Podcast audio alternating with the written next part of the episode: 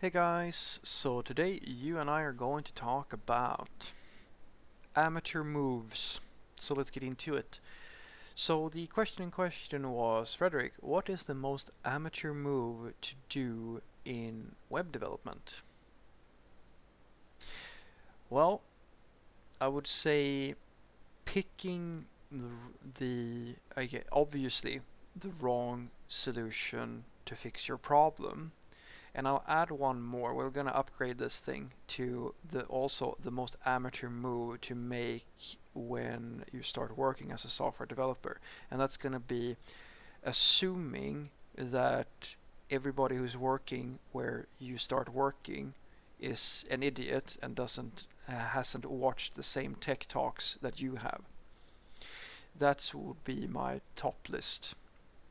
So what I mean by when I say very obviously picking the wrong solution for the problem that you are solving, uh, and that being an amateur move is something that I see very often. This is the scary part about uh, working in many cases with freelancers or agencies or consultancies and so forth where uh, like th this is the thing that everybody is very scared of uh, when they're buying software uh, skills or like they're buying IT products from different developers. And this is why usually you want to find someone who's who you trust because it's the same it's sort of the same problem as hiring a contractor. If you hire the wrong person you're going to end up with a, a house that falls apart or whatever right and exactly the same thing can happen with a software developer.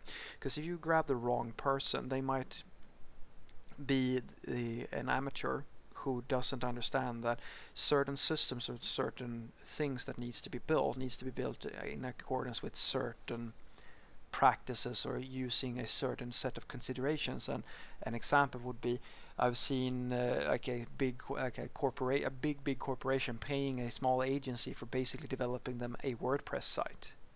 And anybody who like knows serious software development will say that that's going to be a really bad investment for that company because WordPress will not be able to to support the level of customization that they are going to need you would be able to take the like if you're working in an MVP fashion, which is usually the case, sure, you will be able to take the first step and just give them a UI and some basic uh, CMS capabilities, which if, if if that was the whole story would be perfect. It would have been the perfect thing for a small company or some uh, or even a big corporation if if that is all they need. But this is an, a major major company where their needs is actually going to have to like they they they have internal needs and business needs that needs to be reflected in the code. And WordPress was never was simply never developed to to support that level of customization. Now it's still very customizable and very useful, but it's very clear that this is not the use case. This is usually when you hire developers to build a custom platform for the company because the company needs to be able to develop, uh, continuously develop that platform to reflect their business requirements. And that is the most amateur move there is. Same thing like uh, having a, was at one consult consultancy at one point where the uh, the developers had developed a mobile application in React Native, and it was only after the project was sort of like they were going to finish it where they realized that this is not going to work because the performance was vast it was vastly underperformant. And when I asked them about it and I went why would you take that sort of risk with something that is going to have to leverage uh, in this case it was three-dimensional rendering uh, why not just stick with the safe solution which would have been to build it in uh, uh, in the native platform's language which is guaranteed to give you the performance that you need. Why take this risk? And they went well we thought that React Native was kind of cool. In my world that is that is an amateur.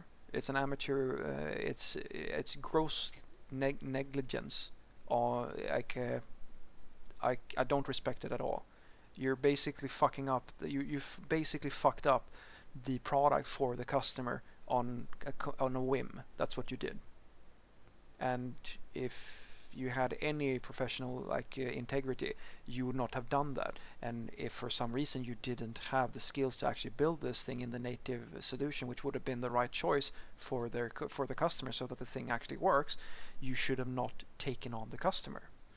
And this is a scare. Uh, this is for me the amateur move.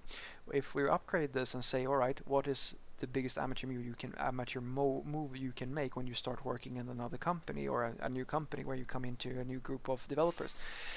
It's going to be a very similar sort of thing where you start talking as if the people working there are idiots. And I've seen this many, many times. I've been the id- idiot so many times now that I, I start, I kind of, I can smell it happening before it happens. I know just immediately if I deal with a new developer, a new hire, whether or not they're going to think I'm an idiot or not.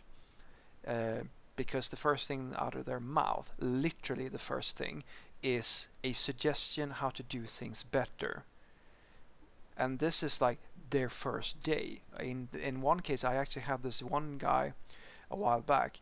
We were he was he hadn't even started working yet, and we were discussing different considerations we needed to make in order to improve our testing strategy. Now, the discussion was about regression testing.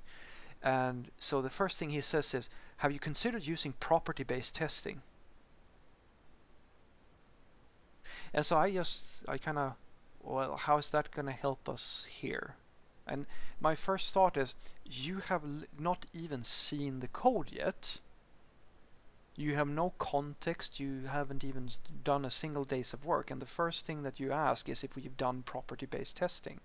And if you've ever worked with testing strategies and like worked with like uh, all these different testing practices, you would know that property-based testing although there is absolutely a use case for it, is not something that you just apply and then it magically works.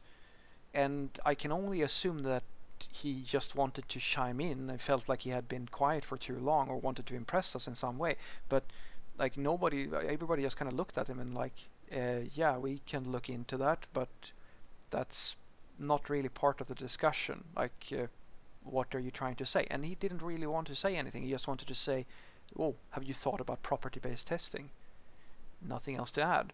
Another same same dude, uh, just a few days later, this is his first day, says, to me uh, like we're discussing a a, uh, a few issues within the uh, within our front end application where I try to explain uh, a strategy around how we can improve the test coverage and deal with some of the regression problems that we've had with our, uh, I think it was React components at the time.